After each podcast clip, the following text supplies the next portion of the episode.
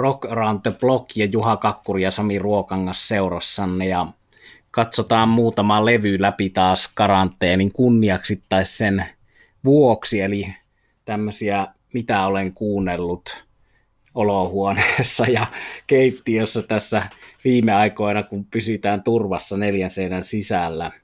Ja tosiaan on jo aikaisemmissakin podcasteissa vähän käyty näitä omia levyhyllyjämme läpi, mutta nyt osin teidän rakkaat kuulijat pyynnöstä käydään lisää näitä mitäpä kuunnella aikansa kuluksi tai muun puuhailun lomassa. Juha siellä Munkkivuoressa etänä Squadcastin kautta.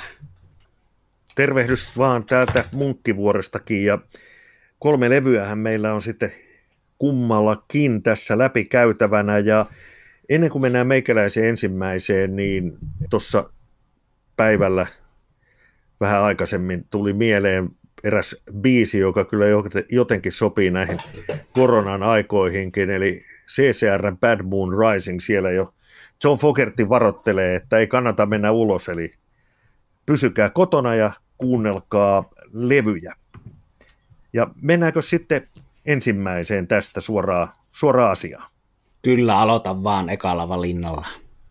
No niin, viimeksi mä taisin puhua, että uusiakin levyjä on tullut kuunneltua ja yksi sellainen suht tuore tässä tulee käsittelyyn, mutta aloitetaan no musiikillisesti sieltä vanhimmasta päästä. Viime päivät olen fiilistellyt Buddy Hollin ja hänen cricket yhtyeensä tupla CD-kokomaa, eli The Very Best of, ja syy tähän on se, että olen viime aikoina saanut hankittua kokoelmiin tuollaista Buddy Hollyin liittyvää memorabiliaa, eli musakokoelma ja musiikkiin liittyvä kokoelma on sitten taas vähän kasvanut, ja sen kunniaksi olen sitten Buddy Hollin kokoelman kaivannut tuolta CD-hyllystä, ja kyllähän se Buddy Hollin musa edelleen kaikkien näiden vuosikymmenten jälkeen toimii. Buddy Hollyhan oli todellinen tuollainen populaarimusiikin merkkihenkilö. Ura oli lyhyt, vain muutaman vuoden. Mies hän kuoli lentoonnettomuudessa helmikuun kolmas vuonna 1959 ja tuo puolin päivä lentoonnettomuus on jäänyt sitten historiaa myös sen takia, että Richie Valens ja The Big Bopper eli pari muuta rokkaria kuolivat samassa lentoonnettomuudessa. Ja ennen kuin mennään tuohon Buddy Holliin, niin, niin tuosta kuolin päivästä sitähän pidetään päivänä, jona musiikki kuoli, eli Don McLeanilla on tuo American Pie-kappale, jossa on sitten viittaus tuohon lentoonnettomuuteen ja tietynlaista tunteiden kierrättämistä, ja tässä tulee tämä osuus, jota en tiedä voi olla, että on sinullekin uusi juttu, mutta varmasti Roberta Flackin Killing Me Softly on tuttu biisi, ja se puolestaan kertoo sitten niistä tuntemuksista, joita tuo American Pie-kappale herätteli tällaista tiettyä tunteiden kierrätystä tuossa. Jännää kierrätystä. Ja tulee mieleen se keskustelu, mikä nousi tästä American Pie-kappaleesta silloin, kun Madonna sitä versioi ja osalle meistä rokkiuskovaisista se oli liikaa. Näin nämä välillä, välillä menee. Suomessa muuten Hector on levyttänyt tuon American Pine ja hänen versiossaan lauletaan Suomi Neidosta. Mutta jos sitten puhutaan, puhutaan Buddy Hollista, niin hän oli rock'n'rollin pioneerina todella uraan, ur, uraurtava henkilö. Hänessä yhdistyy sekä biisintekijä, laulaja että kitaristi ja noihin aikoihin 50-luvulla esimerkiksi Elviksen kohdallahan tilanne oli se, että laulaja oli kappaleen esittäjä ja sitten siellä oli muuta tiimiä, muuta tiimiä mukana. Toki Buddy Hollikaan ei kaikkia omia biiseen säveltänyt, mutta tuollainen roolimalli nimenomaan henkilöstä, joka on sekä laulaja, kitaristi että biisin tekijä ja tuossa kitaristin roolissa. Hän on ehkä jäänyt vähän aliarvostettua väärä sana, mutta hän oli Fender Stratocastereineen todella uraa uurtava ja monen suuri idoli. Buddy Holly musiikkihan on vaikuttanut melkeinpä kaikkiin 60-luvun alun bändeihin. Erityisesti täytyy nostaa Beatles ja Beatlesista Paul McCartney, joka jatkuvasti pitää Buddy Hollin nimeä esillä. Esimerkkinä Mainittako esimerkiksi YouTubesta löytyvä dokumentti The Real Body Holly, ja siinä on sitten Paul McCartney ollut tuota mukana teke, tekemässä, ja, ja myöskin kertoilee siellä sitten Buddy Hollyin liittyviä juttuja, eli YouTube ja The Real Buddy Holly Story. Buddy Hollya siis moni dikkailee, ja niin dikkailen kyllä itsekin aina siitä asti, kun olen joskus silloin vuonna 1992 en nyt kyllä ihan 50-luvulla, mutta sanotaan se 70-80-luvun taitteessa aika kerran kuullut Buddy Holly, niin jo silloin kolahti tuo Rave On. Ja toki hänellä on sitten paljon muutakin klassikkoja, Oh Boy, That'll Be The Day, josta muuten nostan esiin Linda Ronstadtin versio, se kuuluu myös näihin omiin suosikkibiiseihin. Ja onhan näitä sitten Hollin klassikkoja, Peggy Sue Heartbeat ja Rollareidenkin versioima Not Fade Away – josta muuten sellainen yksityiskohta, että silloin kun rollarit 25 vuoden tauon jälkeen Helsingissä esiintyvät, eli 95, niin silloin keikan avauskappale oli nimenomaan tuo Not Fade Away. Buddy Holly on siis legenda, joka oli tunnettu paitsi noista paksusankaisista silmälaseista, niin ennen kaikkea loistava muusikko ja biisin tekijä. Eli tässä kohtaa sitten se perinteinen jo perinteiseksi tullut sanontaa, että vahva suositus Buddy Hollin musiikkia, sieltä löytyy sitten vaikka kuinka paljon kokoelmalevyistä voi aloittaa. Täytyy sun vinkin mukaisesti kaivaa kokoelmalevy. Mulla on lähimmäksi ehkä tota legenda klassikko-osastoa nyt tämän alkuvuoden ja karanteeni aikana mennyt toi Cliff Richards ja The Shadows yhtye ja sitten Johnny Kid and the Pirates, eli näitä, myöskin näitä rollareita ja Beatlesia edeltäviä tekijöitä, niin kuin Buddy Hollykin. Ja tosiaan mullekin se oli jo lapsuudessa rakas silmällä seineen ja telekastareineen rakas hahmo. Mun oma ensimmäinen valinta on Magic Slim nimisen blues-laulajan oikealta nimeltään Morris Holt, Chicago Blues ja 37 syntynyt herra Morris Holt, Magic Slim – kuoli 2013. Mulla oli kuusi kertaa ilo ja kunnia nähdä hänet liveenä eka kerran 19-vuotiaana vuonna 1992 Jyväskylän Blues Live festareilla ja kiitoksia vaan Heinosen Hessulle ja kumppaneille, jotka Blues yhdistyksellä Jyväskylässä järjesti tota festaria ja sain olla paikalla ja juoda sitten keikan jälkeen Magic Limin kanssa Four Roses viskiä siinä ja oli nuorelle ruokankaan pojalle suuri elämys, mutta enemmän kuin viskijuominen, niin se elämys oli se, että kuulla tuollaista aitoa Chicagon Southsidein klubien bluesia, jota Magic Slim oli opetellut siellä jo 60-luvulla, 50-luvulla soittamaan Magic Samin, eli samanlaisella nimellä kulkeneen saman tyylisellä nimellä kulkeneen Chicago Blues-legendan bändissä. Morris Holt eli Magic Slim soitti passoa siellä aluksi ja sitten kun oppi soittamaan kitaraa, niin soitteli tuommoisella Fender Jazzmaster kitaralla ja hyvin omaperäinen viiltävä vibraatto siellä helposti tunnistettava. Ja yksi legendaarisimpia blues-hahmoja, Hound Dog Taylor, oli semmoinen esikuva, jonka materiaalia Magic Slim paljon esitti ja levyttikin, mutta oli sillä tavalla hyvä Hound Dog Taylorin seuraaja, että ei suoraan kyllä missään nimessä kopioi tota Hound Dog Taylorin tyyliä. Tämä levyvalinta on tosiaan albumi nimeltä Grand Slam, joka on levitetty tai ilmestynyt 82, 1982, ja mikä tässä CD-versiossa, tästä on useampia versioita, mutta nyt käsissäni oleva CD on ilmestynyt 2000, niin täällä on tämmöiset sinkut, tai tarkemmin ehkä singlet, jotka kasattiin EP-levyksi Mean Mistreater EP jo vuodelta 1975. Eli varhaisessa vaiheessa oli Chicagon tuolla Chess Recordsin Tel Mar Studiolla – ja tässä on semmoinen historiallinen yksityiskohta, että nämä rollareille ja Howlin Wolfeille ja Chuck Pereille ja kumppaneille legendaariset Chessin studiot niin lopetettiin siinä 70-luvulla, ja nämä Magic Slimin 75 EP on niitä viimeisiä levytyksiä, mitkä siellä oikeilla Chessin alkuperäisillä studioilla on tehty. Ja tässä on tämmöinen todella mielenkiintoinen, hiukan funkki, mutta erikoisen raju toi rytmikitara ja myös soolokitara tässä Wonder Why, semmoinen kappale tuossa 75-levytyksissä. Sillä on rytmikitarassa legendaarinen Junior Pettis, edesmennyt legendaarinen hahmo. Nämä legendaarinen sana nyt toistuu tässä, mutta nämä on niitä legendaarisia bluesmuusikoita.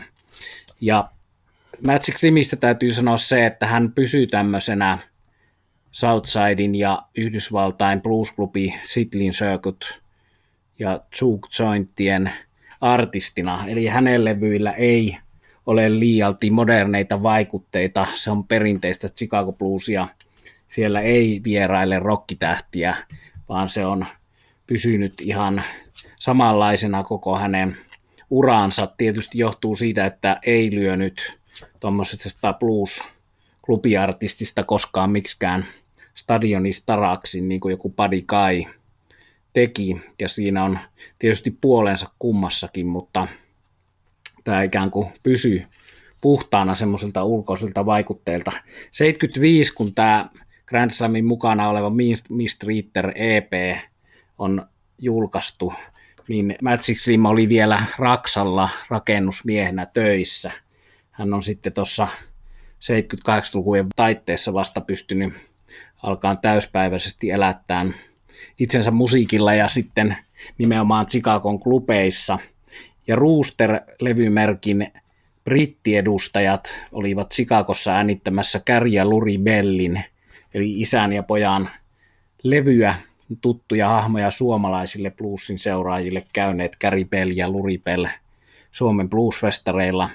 Heidän levyä oltiin tekemässä Chicagossa, niin sitten nämä Roosterin brittiherrat kuulivat tuommoisella sunnuntai-illan vakioklubilla Magic Slimia, ja niin Magic Slim päätyi tekemään Roosterille taas vuosien tauon jälkeen levyn. Kuten moni muu tämmöinen aikansa blues-artisti, niin myös Magic Slim on vaihdellut ahkerasti levymerkkejä. Hän, hän ei tehnyt tarkoituksella, ei halunnut tehdä mitään pitkiä sopimuksia, sitoa itseään mitkä, mihinkään pitkiin sopimuksiin, vaan on tehnyt eri merkeillä ja osa tämän Grand Slam-levynkin materiaalista on ilmestynyt myös tuommoisilla blues-kitara kokoelmilla. No tässä levyllä on Kimi Back My Wig, eli Anna takaisin perukkini, eli humoristinen Hantok Taylorin klassikko tulkinta. Täällä on sitten myöskin Walking the Dog, eli Rufus Tomaksen hitti. Sitten on Morris Holtin omia biisejä, mutta kaikkein kovimpana tuo Wonder Why, että jos alkaa tutustua Magic Slimiin ja bändiinsä Tier Drops, niin kannattaa tsekata toi Wonder Why ja Junior Pettiksen ja Magic Slimin hurjat kitarat. Tässä Teardrops-bändissä soitti 92 siinä vaiheessa, kun näin livenä blues-livessä, niin soitti kitaraa John Primer, joka oli myös tuolla tota, Muddy Watersin bändissä ollut aikaisemmin. Eli nämä menee jännästi ristiin nämä herrat. Ja vaikka sanoin tuossa, että ei ole modernia vaikutusta, niin silti tämän Magic Simin Chicagon Southsidein klubeissa opiskeltu ja hiottu tyyli ja repertuari oli valtavan laaja. Eli on sanottu, että hän oli yksi repertuaariltaansa ja ohjelmistoltaansa laaja-alaisimmista blues-artisteista – että nämä levyyhtiöherrat oli lyönyt jossain vaiheessa vetoa, että aina kun he menee kattoon sinne klubille Magic Slimiä, niin se soittaa takuulle jonkun kappaleen, mitä se ei ole soittanut koskaan aikaisemmin. Ja näin se oli aina käynyt, että joka olisi lyönyt vetoa sen puolesta, että kaikki biisit on samoja kuin viime kerralla, niin olisivat hävinneet. Eli täällä on hänen sitten tuotannossa muun muassa Haattu Händeltä Otis Reddingin ja sitten on Mustang Sally, Wilson Pikettin kappale, mitä osa blues-harrastajista inhoaa ja vihaa ja on näitä tämmöisiä pysäköintikieltomerkki tarroja, jossa on tämä No Mustang Sally, eli osa blues-muusikoista on saanut siitä kappaleesta tarpeikseen. Mutta Sikakon Southsidein klubeissa oli meininki hurjaa. Siellä on, jos lueskelee näitä levyn kanssa tekstejä näistä Magic Slim and Teardropsin levyistä, niin käy ilmi, että bändin jäseniä kohti on muun muassa ammuskeltu. Rumpali Steve Cussing, joka soittaa tällä Grand Slamilla, niin oli ammuskelun kohteena myös itse Magic Slim. Ja tässä bändissä on toinen Holt, eli Magic Slimin velipoika Nick Holt passossa, joka teki myöhemmin tuossa oman soloartistina oman uraansa tässä Teardrops yhtyeen rinnalla. Nick Holt kuoli 2009, Magic Slim kuoli 2013. Mä näin hänet 2005 viimeisen kerran Rauma Bluesissa ja sitä vuotta ennen 2004 Sweden Rockissa. Ja sitten hän oli tosiaan 92 ollut jo Jyväskylässä. Jyväskylän Blues Live on siitä merkittävä festari, että se on tuonut tämmöisiä aitoja klubiartisteja huomattavan monia Suomeen, jotka ei ole missään porjatseissa sitten missään vaiheessa osa näistä esiintynyt. Mutta terveisiä kaikille näille Bluesfestari-järjestäjille suomalaisille. Semmoinen täytyy vielä sanoa tähän itse omaan henkilöhistoriaan liittyvä vallankumouksellinen hetki, että 80-luvun puolivälissä joskus tota, Yleisradio esitti tämmöisen blues-viikon, ja siellä oli sitten Blues-illassa vieraana juuri tämän Blues News-lehden, jonka päätoimittaja minäkin sain myöhemmin olla, niin herroja, ja se oli joko Pertti Nurmi tai Erkki Sironen, jompikumpi heistä. En, mui, en, lait, en ole laittanut ylös kumpi se oli, joka sen soitti, mutta näistä vieraista jompikumpi soitti nimenomaan tämän Magic Slimin Wonder Wine siellä. Ja minä äänittelin silloin teini-ikäisenä kitaristina C-kasetille näitä biisejä, ja paitsi Magic Slimia, niin sain muun muassa Professor Longhairia, eli tota, upeita New Orleansin pianistia, ja juuri tätä aiemmin mainittua Hound Dog Tayloria sieltä nauhalle, ja se oli pitkään rakkain kasetti, tämä tämmöinen 90 minuutin kasetti, johon oli sieltä Blues-viikon illoista äänitelty, ja Magic Simi Wonder Why teki silloin 80-luvulla vaikutuksia, ja se tekee sen edelleen tänään, eli jos Chicago Blues kiinnostaa, niin paina mieleen nimi Magic Swim and the Teardrops. Ja jos Chicago Blues tai ylipäätään että musiikin historiaan liittyvät paikat kiinnostavat, niin semmoinen juttu vielä ennen kuin mennään sitten meikäläisen seuraavaan valintaan, niin vielä näistä Chess-levyyhtiön studioista kuuluisin niistä, oli siellä Chicagossa osoitteessa 2120 South Michigan Avenue, eli 2120 South Michigan Avenue, ja Rolling Stones muuten vuonna 1964 äänitti sitten siellä studiossa saman nimisen kappaleen, eli siis biisin, joka kantaa tuota studion osoitteen nimeä. Studio oli toiminnassa vuodesta 1956 vuoteen 1965 ja siellä sitten Chuck Berry, Bo Diddley, Sonny Boy Williams, Willie Dixon ja ties kuinka moni muu legenda mukaan lukien rollarit musaansa tekivät. Ja nyt tämä matkailuvinkki, kun sitten taas matkailu aukeaa ja, ja maailmalle pääsee, niin vuonna 1993 Willie Dixonin leski osti tuon rakennuksen, jossa nuo studiot olivat, ja 1997 siellä avattiin sitten Willie Dixonin Blues Heaven säätiön toimesta museo, ja näitä vanhoja legendaarisia studioita on sinne mahdollisuus mennä katsomaan. Olen siellä itsekin käynyt ja, ja suosittelen. Sieltä oppii paljon sellaisia asioita, joita ei näitä vanhoja levyjä kuunnellessa tuu mieleenkään. Esimerkiksi, ei tietenkään nyt paljasteta kaikkea tässä, mutta semmoinen juttu, että kun Chuck Berry levytti ja tuli soolo, niin siellä oli studiossa pari kaveria, jotka sitten kantoi sitä kaiutinta lähemmäs mikrofonia, ja kun soolo loppui, niin se kannettiin taas sinne vähän taaemmas. Ja paljon paljon muuta hyviä juttuja, eli Chicago, ja siellä sitten tuo 2120 South Michigan Avenue on se osoite, jos Chicagon keskustassa asut, niin suosittelen, että sinne kävele. George Torokud on nimennyt yhden levynsä tuon osoitteen mukaan, niin se on kunnianosoitus paitsi tuolle Chessin blues-perinteelle, niin myös sille rollareitten biisille. Eli Torokuutkin kuuluu näihin jenkkeihin, jotka on saanut bluesinsa osin tai täysin Stonesin kautta. Mutta ilmeisesti se Telmar Chessi Studio sitten, jossa on 70-luvun alussa äänitetty, niin on ollut eri paikka kuin tämä 65 loppunut. Joo, niillä oli useampia eri paikkoja tai useita eri, eri studioita vuosien varrella, jossa näitä äänitettiin. Niitähän voisi käydä bongailemassa ne kaikki. Sieltä kun mm. sitten taas matkailu.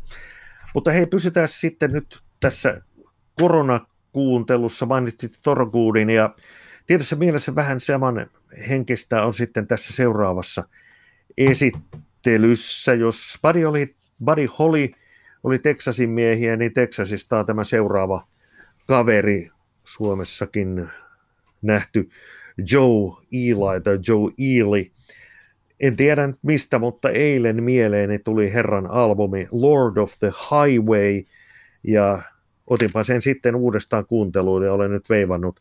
Todella kuva levy tältä nyt 73-vuotiaalta teksasilaiselta, jonka musassa on rock'n'rollia, countrya ja näitä perusvaikutteita. Väärä sanoa, että olisi ehkä tuosta ihan Thorogoodia, vaikka häneen viittasin, niin hieman enemmän country-vaikutteita on Joe Ely musassa. Mies hän tekee biisejä, laulaa, soittaa kitaraa. Tuo levy Lord of the Highway on julkaistu vuonna 1987 ja on kyllä nimikappaleesta, joka on avausraita, niin siitä alkaen sitten ihan täyttä tavaraa. Ja aina pitäisi myös sitten antaa kunniaa myöskin niille muusikoille, jotka eri artistien levyillä soittavat. Ja tässä on taustabändinä silloin ihan uutena taustabändinä Iilille, eli ensimmäistä kertaa hänen levyllään Davis McLarty rumpalina, Jimmy Pettit bassossa, David Grissom kitara, ja saadaanpa tästäkin sitten se yhteys Rolling Stonesiin. Saksofonissa Bobby Keys, edesmennyt Bobby Keys, Texasin miehiä. Hänkin soitteli paljon Stonesin levyillä ja kiertueella ja esimerkiksi soolot silloin kun bändi Brown Sugaria keikoilla veivas, niin Bobby Keys nousi siellä sitten, tai sanotaan, että valot suuntautuivat häneen. Bobby Keys on soittanut ties kuinka monella levyllä ja hänestä saisi melkein kokonaisen podcast-sarjan, mutta mainitaan Bobby Keysin uran alkuajoilta sellaiset asiat, että hän on 14-vuotiaana soittanut Buddy Hollin bändissä ja hänen ensimmäinen tai ensimmäinen levy jolla hän on mukana, on sitten tuo Dionin The Wanderer. Status Quokin on esimerkiksi tuota kappaletta aikanaan versioidut. Ja jos palataan nyt sitten, kun tämä juttu menee täysin tuonne Bobby Keesin puolelle, vaikka hänenkin tulee vielä viittaamaan, niin tästä Joe Eelistä, jolla on muuten sellainen hauska niminen hitti kuin Mastanada Gada Lada, Eli must, siinä ei viitata kyllä ladaa, vaikka äänitys siitä, tai ääntämisen siitä kunnosti, mutta biisin nimi on Musta, Notta, Gotta, Lotta. Se ei ole tuolla Lord of the Highway-levyllä, mutta miehen tuotantoa kuitenkin. Aikanaan silloin, kun tuo Lord of the Highway julkaistiin, niin herra kävi kiertueella myös Tavastia klubilla, olin siellä katsomassa ja oli kyllä ihan tajuttoman kova keikka, todellista. Rock and rollin juhlaa kuulostaa vähän kliseltä, mutta sitä, sitä se oli ja tein myös herra haastattelun todella ystävällinen herrasmies Teksasista ja pikantti lisä oli sitten siihen, että vaikka Amerikan keikoilla Bobby Keys oli ollut mukana ja minun oli häntä, häntäkin sitten määrä Tavastialla haastatella, niin levyyhtiön edustaja, legendaarinen Timo Närväinen, edesmennyt todella merkittävä hahmo suomalaisessa äänilevy alalla tai suomalaisella äänilevyalalla kertoi, että Bobby Keys ei ole paikalla. Ja syy tähän oli sitten kuuleman mukaan se, että Bobby Keys oli ilmeisesti lentokentällä jänistänyt ja sanonut, että hän ei ilman Keith Richardsin henkivartioita Eurooppaan tule. En tiedä, mitä sitten Euroopan reissuilla on tapahtunut, mutta Bobby Keys ei, ei sillä keikalla ollut, mutta huolimatta siitä todella kova, todella kova kattaus oli silloin keikalla tarjolla ja todella kova levy on tuo Lord of the Highway, Joe Eilin levy, jota suosittelen sitten, kun kesän autoilu alkaa ja kruisailut ja mitä kaikkea toivottavasti maakuntien rajoja, rajat aukeavat ja pääsemään ajamaan autolla, niin sitä, tässä on aivan loistava soundtrack kesäautoiluun ja kuunneltavaksi tietysti jo aikaisemminkin näin keväällä. Joe Ely, Lord of the Highway. Suosittelen. Bobby Keysistä täytyy sanoa sen verran, tässä on aika usein tullut viittailtua näihin kirjoihin, joita on lukenut ja joita on lukemassa, niin hänestäkin kertova kirja on tuolla, tai hänen kirjoittama kirja, niin kertoo omia tarinoitaan ja uraansa, niin on tuolla lukunipussa, eli kirjoja, joita olen lähiaikoina lukemassa. Hän on legendaarinen hahmo kyllä onneksi. Kerettiin näkee monta kertaa livenä ja taisi Elviksen kanssa soitella siellä alkuaikoina, kun luettelit noita, missä kaikissa oli mukana. Ja hänestä on legendaarisia juttuja se, muun muassa tämä sampanjalla täytetty kylpyamme tulee mieleen, mutta palataan niihin jossain vaiheessa, että elämäntyyli täytyy olla rankkaa silloin, kun saa rollareista kenkää sen takia, että meininki oli liian hurjaa, että tämmöinenkin vaihe hän, hänellä oli, että hän eli jopa rollariasteikolla liian rankkaa rokkielämää, mutta sitäkin kiinnostavampi kirja. Ja hänethän sitten kutsuttiin myöhemmin takaisin ja kuten tiedämme tänä päivänä hän erilainen tuollainen keikoilla myytävä materiaali, jotkut pitävät sitä krääsänä, jotkut hienoina keräily, keräilykohteina, niin sitähän todella riittää ja Bobby Kiisen jossain vaiheessa totesi tästä rollarimeiningistä vietäten ensin bändäreihin ja, ja sitten erilaiseen keikoilla myytävään materiaaliin suunnilleen näin, että we used to have balls with tongues on them. Now we have golf balls with tongues on them. Hyvä heitto.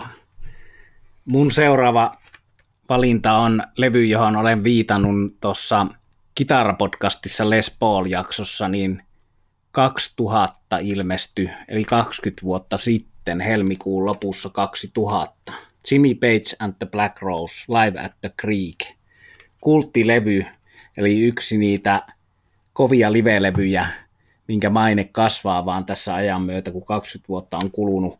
Tässä jännä muisto liittyy siihen 20 vuoden takaisin, kun tämä ilmestyi, niin Black Rose oli siinä kohtaa aikaansa vähän edellä. Tietysti Jimmy Page mukana siinä, että he julkaistaan niin netissä sillä tavalla, että siellä pystyy Black Rousein nettisivuilla valitsemaan, mitkä biisit haluaa ostaa, ja sitten pysty ostaa vaikka esimerkiksi vain neljä kappaletta, ja sitten ne tuli siinä cd jonka sieltä sitten posti toi.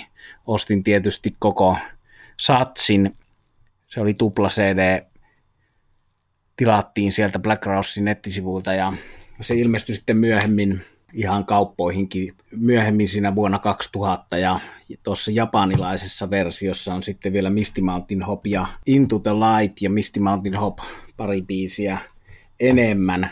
Eli tässähän oli kysymys siitä, että ensin Lontoossa hyvän tekeväisyyskeikalla 99 Jimmy Page sai taustabändikseen valokuva Ross Halfinin vinkistä Black Rosein – ja sitten sen yhden hyvin menneen Led Zeppelin materiaalin keskittyneen esiintymisen jälkeen päättivät tehdä kuusi keikkaa Yhdysvalloissa, joista viimeisellä tuolla Creekissä Los Angelesissa on äänitetty tämä livelevy.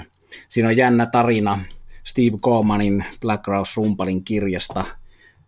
Löytyy hyviä juttuja tämänkin levyn äänittämisestä, niin kaksi iltaa tuolla Greek-teatterissa ja ensimmäisenä iltana Jimmy Page oli soittanut mukana olleiden mielestä huonosti. Hän oli jotenkin jännittänyt sitä. Siitä on semmoinen teoria, että kun hän tiesi, että se äänitetään ja siitä tulee live-julkaisu, niin hän ei soittanut hyvin. No, en tiedä mitä tapahtui, että sitten se jännitys katosi toiseksi illaksi, mutta meidän kuulijoiden iloksi se on sitten tuottaja Kevin Sörlin ansiosta tallennettu tai hänen äänittämänään. Hän oli tuottanut siinä Kevin Sörliton Aerosmithin Nine Lives-levyn ja sen kautta päätynyt sitten Joe Perrin vinkkaamana taas tuottamaan Black Rousea ja tämä yhteistyö jatkui sitten vielä tässä Live at the Creekissä. Tästä on monenlaista tarinaa. Yksi niistä versio on tuossa Steve Comanin kirjassa, että miksi tämä yhteistyö sitten loppu. Mutta se jatkui siis 99 vuonna kuusi keikkaa, josta viimeinen on tässä levylle tallennettuna ja sitten 11 keikkaa vuonna 2000, kun tämä levy oli jo ilmestynyt alkuvuodesta helmikuussa, niin kesällä he soittivat Yhdysvalloissa 11 keikkaa. Olivat tulossa Eurooppaan, olisin mennyt katsomaan.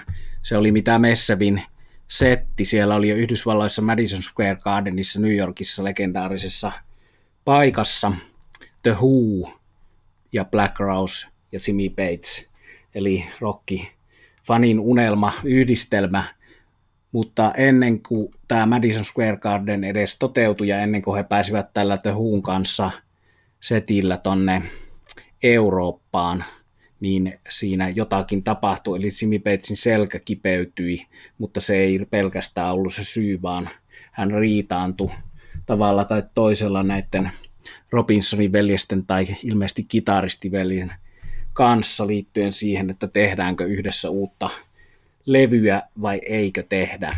Tästä voi perehtyä versioihin tuosta Steve Colemanin kirjasta, mutta kuitenkin 11 keikkaa ehtivät tehdä vielä siinäkin vaiheessa. Harmi, että jäi sitten näkemättä. Olisin mennyt kavereineni sitä sitten katsomaan, mutta näitä on helppo jossitella, mutta onneksi on hyvä live-levy edes siitä yhteistyöstä. Ja tästä on itse Jimmy Page ja Robert Plant, Zeppelin lauleja ystävänsä todennut, että tässä on Page saanut tästä Black Rose-bändistä semmoista potkua, että hän soitti paremmin kuin näissä Page ja Plant yhteistyökiertueilla muutamaa vuotta aikaisemmin. Eli tässä kun yhteistyö alkoi ja Englannissa oli se eka hyvän tekeväisyyskonsertti, niin Jimmy Page sanoi, että älkää suoraan matkiko Zeppeliiniä, vaan te olette jo paikkanne ansainnut bändi. Minä liityn tähän bändiin kitaristiksi ja soitetaan teidän versiotanne näistä Led Zeppelin kappaleista. No Led Zeppelin kappaleiden lisäksi täällä on perus blues ja täällä on B.B. Kingin Woke Up This Morning.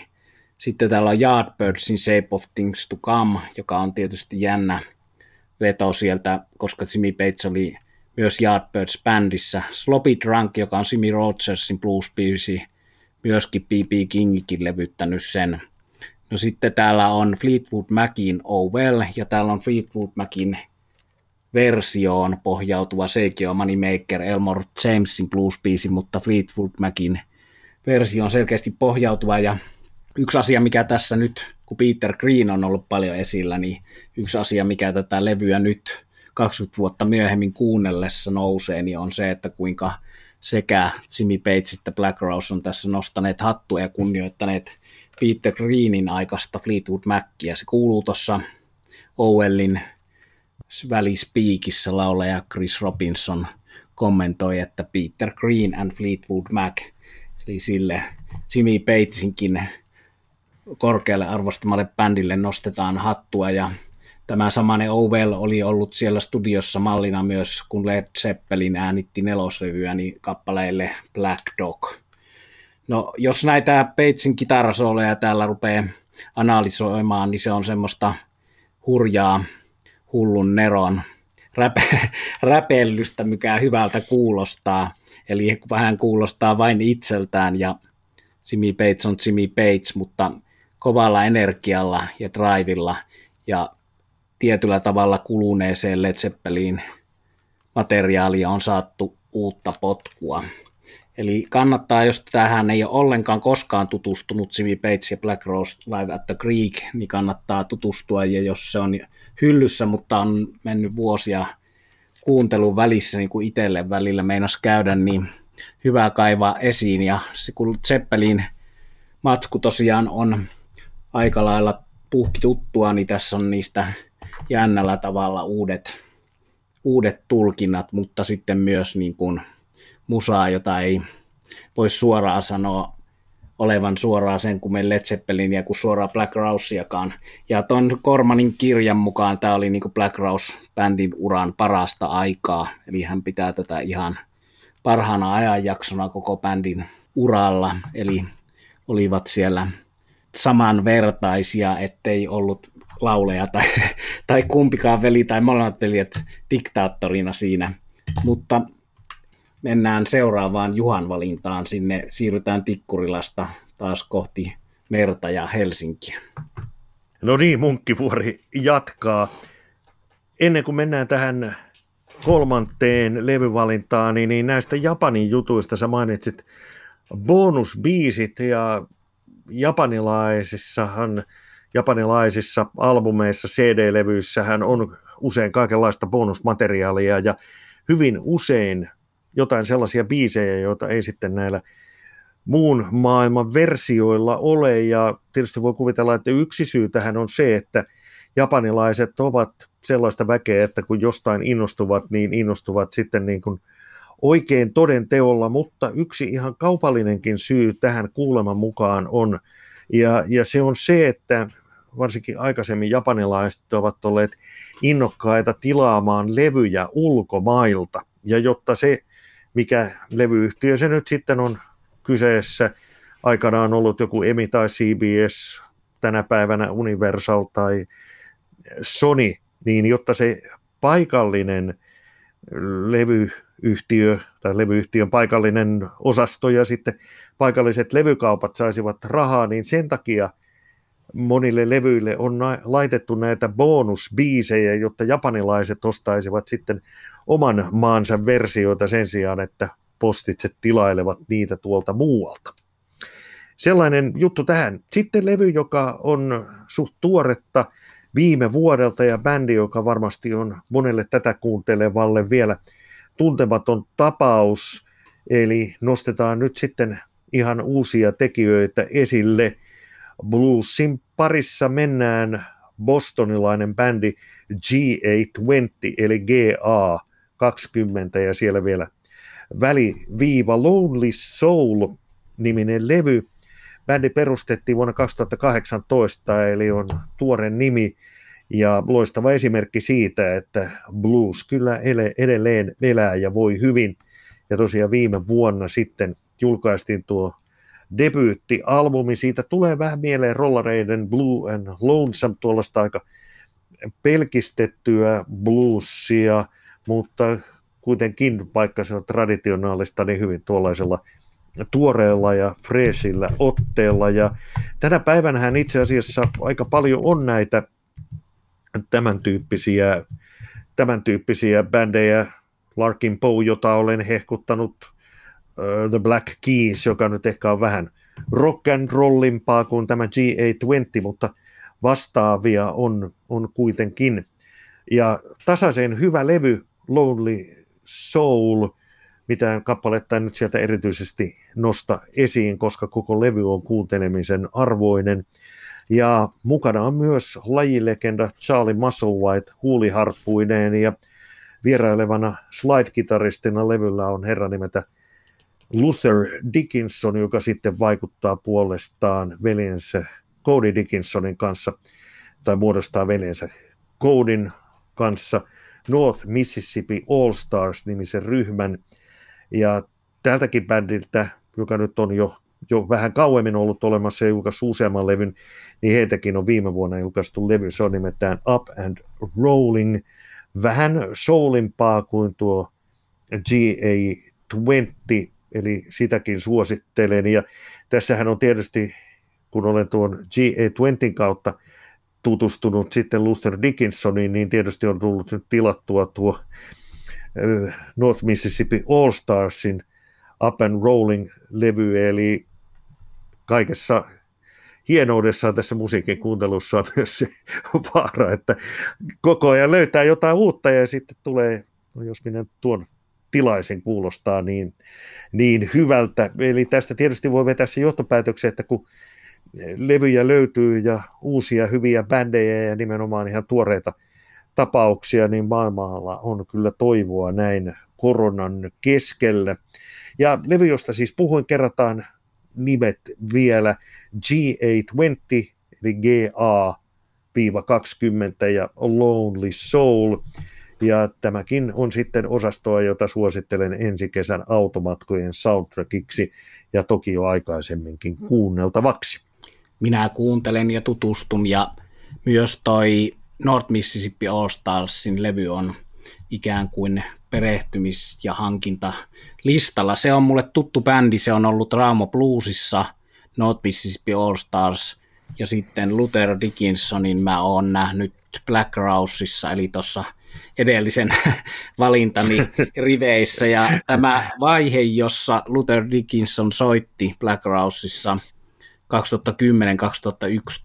siellä 2007, aika pitkään kuitenkin siellä sanotaan nyt tähän googlettamatta, että hän oli 2007 studiolevyllä, mutta kun Black Rose 2011 lopetti kertaalleen, niin hän ei sen jälkeen ole siinä enää soittanut. Mutta siis Steve Cormanin mukaan juuri tämä kokoonpano oli myös yksi niitä bändin Black Rousein huippuvaiheita tämän Luther Dickinsonin ansiosta, ja se on helppo uskoa ja allekirjoittaa todella lahjakas kitaristi ja tehnyt moneen meistä suuren vaikutuksen. Hän on tämän rollareittenkin kanssa työskennelleen Jim Dickinsonin poika, eli äänittäjä monella tapaa omien tarinoittensa arvoinen kaveri myös tämä Jim Dickinson. Mutta sitten mun illan viimeisellä valinnalla mennään, tai aamun, jos kuuntelet tätä aamulla, mennään Birminghamiin Englantiin. Ja tämä on tämmöinen alkuvuoden yllätys, tammikuun 17. päivä ilmestynyt levy Magnum The Serpent Rings, eli britti bändi, joka on tehnyt musiikkia vuodesta 1972, eli nuoresta bändistä ei ole kysymys. 21.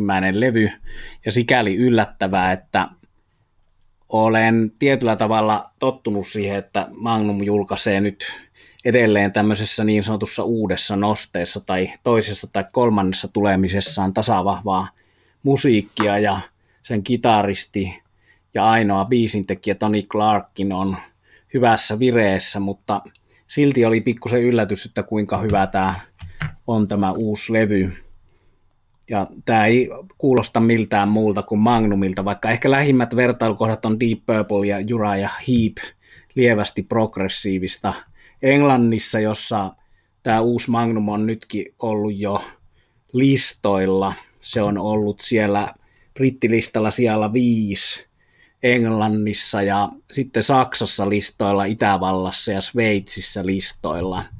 Eli vaikka Suomessa on kysymys kulttibändistä, joka oli Tavastialla viimeksi vuonna 2014, kuuteen vuoteen ei ole Magnumia täällä nähty, niin tämä on Saksassa ja Englannissa suosittu bändi samoin Ruotsissa – huomasin tuossa lueskellessani juttuja, että Ruotsissa muun muassa 88, kun ilmestyi Wings of Heaven Magnumin, niin se myi yli 300 000 kappaletta siellä, että ei ihme, että sitten Magnum on tehnyt kiertueita, joissa Ruotsissa on ollut toistakymmentä paikkakuntaa. Mutta tässä uudella levyllä, niin kokoonpanohan tässä on vaihtunut tässäkin bändissä, niin kuin näissä vanhoissa monesti tapana on, mutta tässä on tosiaan biisintekijä, kitaristi Tony Clarkin jäljellä, laulaja Bob Catley, eli nämä on ne tämän bändin Jacker ja Richards tärkeimmät henkilöt. Tähän on tullut tuosta Paradise Lostista rumpali Lee Morris ja sitten on kosketinsoittaja Rick Benton. Ja viimeisimpänä muutoksena on basisti, Al Barrow lähti ja tuli Dennis Ward, joka on bändeistä Pink Cream 69 ja Blaze Vendom ja Unisonic, eli näistä Halloween heavy bändiin laulejan kautta, Kisken kautta liittyvistä bändeistä tuttu tuo Dennis, eli tämmöisiä tekijämiehiä sielläkin. Ward on myös tuottanut noita, missä Jolin Turner laulaa toi Sunstorm-levyjä, tällaisia hard rock AOR-levyjä.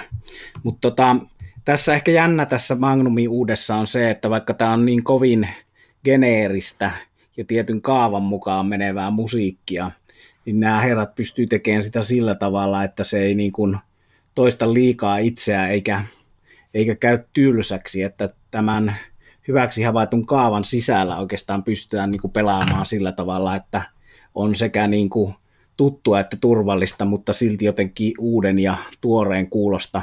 Ja mun suosikki kappale tästä levyltä on tommonen kuin House of Kings, jossa on puhaltimet mukana, tuommoiset ihan kunnon torvisektiot, ja sitten siinä on semmoinen täysin jatsiksi menevä väliosuus, jossa pianolla tulee tämmöinen viihdejats piano soolo. Eli tämäkin on esimerkki siitä. Aika vaikea sitten sanoa siinä kohtaa, kun tässä on kuitenkin tämmöisiä hard rock-kitaroita, että mitä tämä musiikki on, että mitkä muut hard rock-bändit käyttää puhaltimia ja soittelee jatsoolea siellä välissä.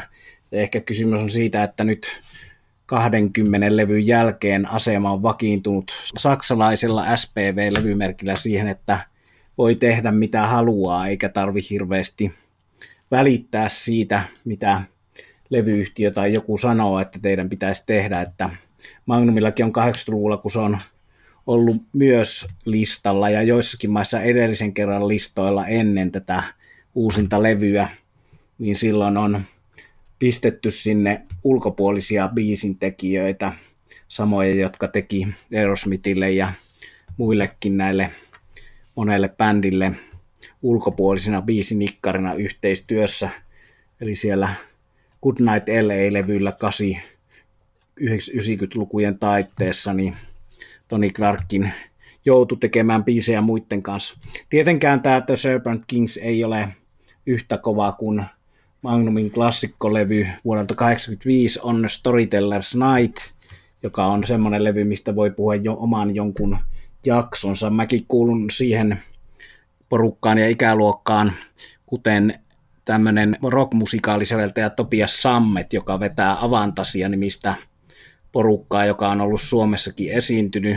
Mitä Topias Sammet on sanonut, hän on suunnilleen mun ikäinen nelikymppinen, joka on sanonut, että hänelle Magnumin on Storyteller's Night on huomattavasti tärkeämpi kuin Queenin Night the Opera, mikä on tietysti rohkea lausunto, mutta se ei tarkoita sitä, että ne, ne olisi suoraan toistensa kilpailijoita, vaan se on enemmän tämmöinen, että minkä ikäinen olet ollut vuonna 1985 ja miten se mikäkin musiikki milloinkin kolahtaa.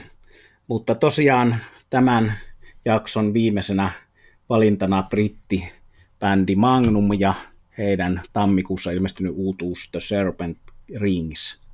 Eli tässä nyt sitten vinkkejä siitä, mitä kuunnella niin sanotusti korona karanteenissa ja muutenkin. Ja mehän jatketaan sitten tällaisten teemojen parissa tulevissa jaksoissa ja tietysti otetaan vastaan myös vinkkejä siitä, että mitä levyjä me voisimme kuunnella, eli myös suosituksia otetaan vastaan. On aina kiva kuulla sitten vähän muiden ajatuksia ja muiden vinkkejä, niin sieltä saattaa taas löytyä sitten jotain sellaista ehkä jopa niin kuin tyylillisesti genren puitteissa, jota ehkä ihan ensimmäisenä itse valitsisi kuunteluun, joten hyviä vinkkejä otetaan vastaan.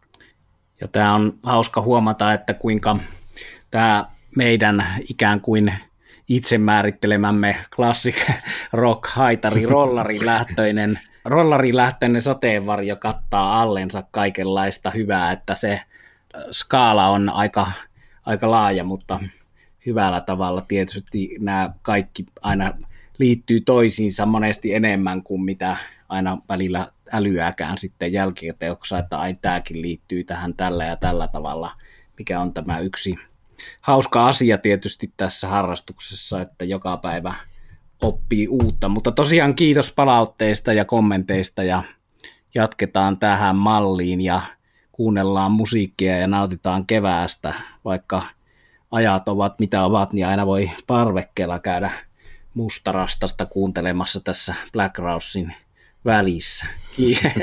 Kiitos tästä ja jatketaan samaan malliin. Joo, kiitos. Tässä tämänkertainen Rock Around the Block. Kiitos kuuntelusta.